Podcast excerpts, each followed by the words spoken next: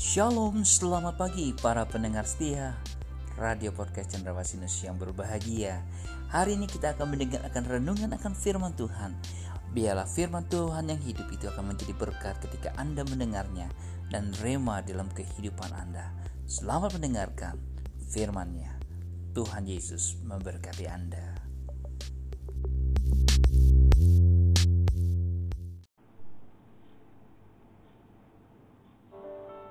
Hari ini kita mau bicara tentang doa Bapa kami. Ya, pasti orang semuanya begitu rindu, begitu sadar bahwa doa Bapa kami adalah pelengkap untuk skala kehidupan kita, bahkan mencakup permohonan, ucapan syukur, terima kasih, penjagaan, bahkan berkat-berkat Tuhan, ya.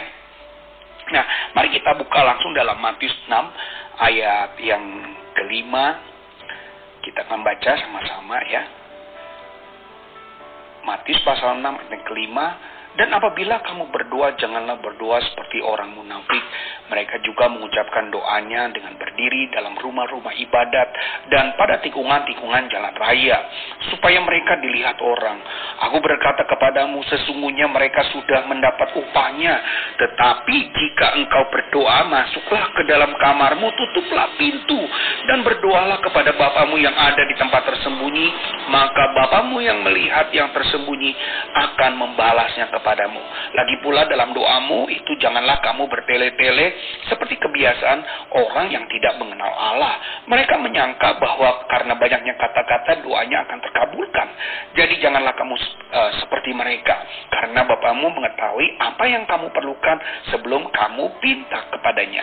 Karena itu berdoalah demikian. Yang kesembilan, Bapa kami yang di sorga, dikuduskanlah namamu, datanglah kerajaanmu, jadilah kehendakmu di bumi seperti seperti di surga.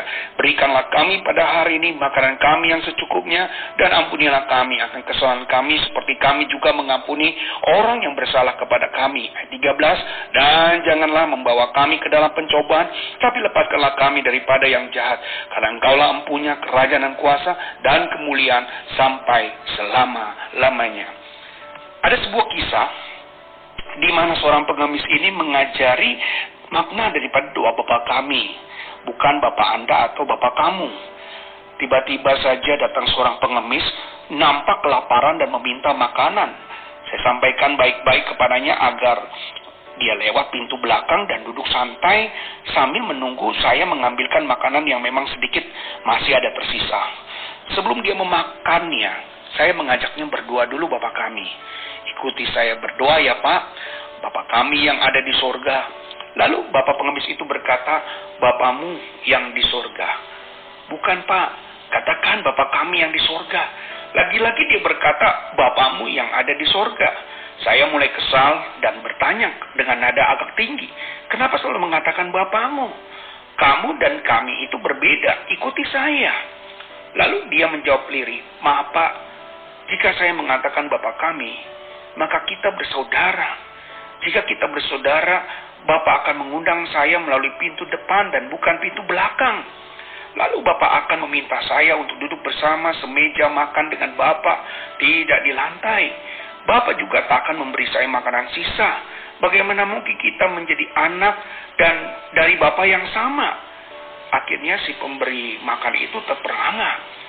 Dia mungkin Bapakmu, tapi dia tidak bisa menjadi Bapak kami.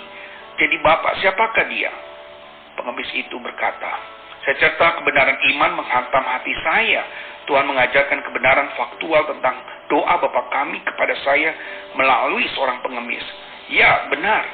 Tuhan menjadi Bapa kita ketika kita memperlakukan satu sama lain sebagai saudara siapa pun mereka. Nah, Bapak Ibu yang kasih dalam Tuhan kita percaya. Waktu kita mendengar suatu kisah ataupun cerita yang terjadi, kadang-kadang kita juga sebagai manusia diingatkan senantiasa bagaimana mungkin kalau kita memang mau menjadikan Bapak kita menjadi Bapak segala-galanya, Bapak yang penuh dengan perhatian, Bapak yang penuh dengan kasih, maka kita harus menunjukkan satu etika yang berbeda, menunjukkan satu cara yang berbeda, sehingga kemurahan dan kemuliaan Tuhan itu bukan sekedar hanya dilihat orang, tetapi dirasa oleh orang.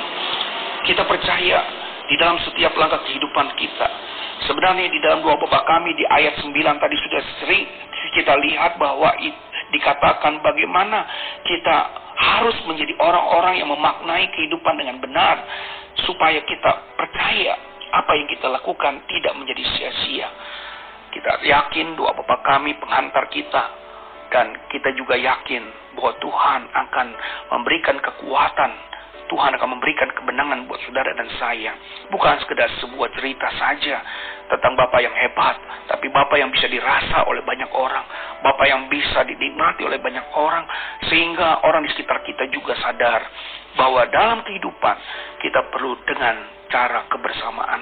Kita perlu saling bersatu, kita perlu saling memahami, bahkan juga bergandingan tangan untuk menjadi orang-orang kepunyaan Bapa di surga.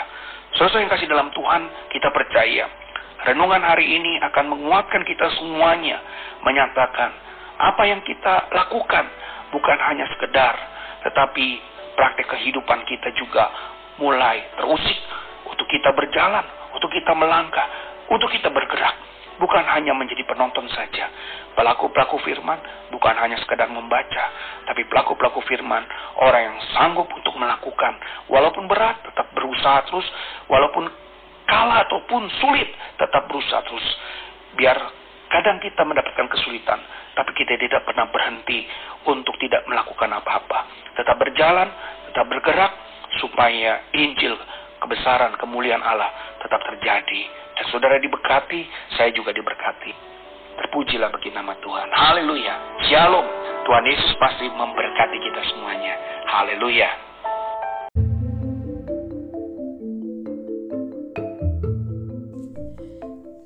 Sampai jumpa esok hari. Kiranya damai sejahtera dari Allah Bapa, kecintaan kasih daripada Tuhan Yesus Kristus, dan persekutuan Roh Kudus menyertai kita mulai hari ini esok sampai Maranatha. Tuhan Yesus datang kedua kalinya. Sampai jumpa. thank you